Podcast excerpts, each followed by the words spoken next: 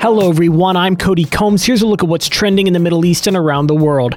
Mini Arab Summit is trending. The leaders of the United Arab Emirates, Egypt, Bahrain, Jordan, and Iraq met on Tuesday in Egypt's Mediterranean coast for a mini Arab summit that was hailed as an opportunity to enhance inter Arab partnerships.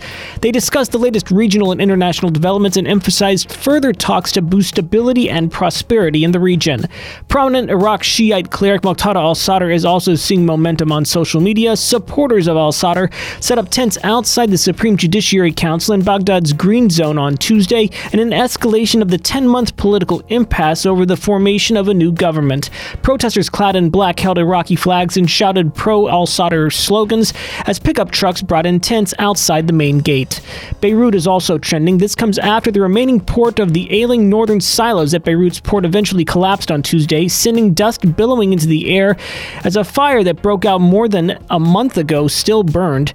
The silos, heavily damaged in the August 2020 explosion that struck the Lebanese capital and killed more than 200 people, had been falling intermittently over the past few weeks. And with flooding and rainy conditions in various parts of the world, such as Sudan, India, and Texas, Google says it is seeing a spike in searches for what to do in a flash flood at home, what is areal flood warning, and how to use sandbags for flooding. That's it for today's trending Middle East update. For our full range of podcasts, head on over to the podcast section of thenationalnews.com.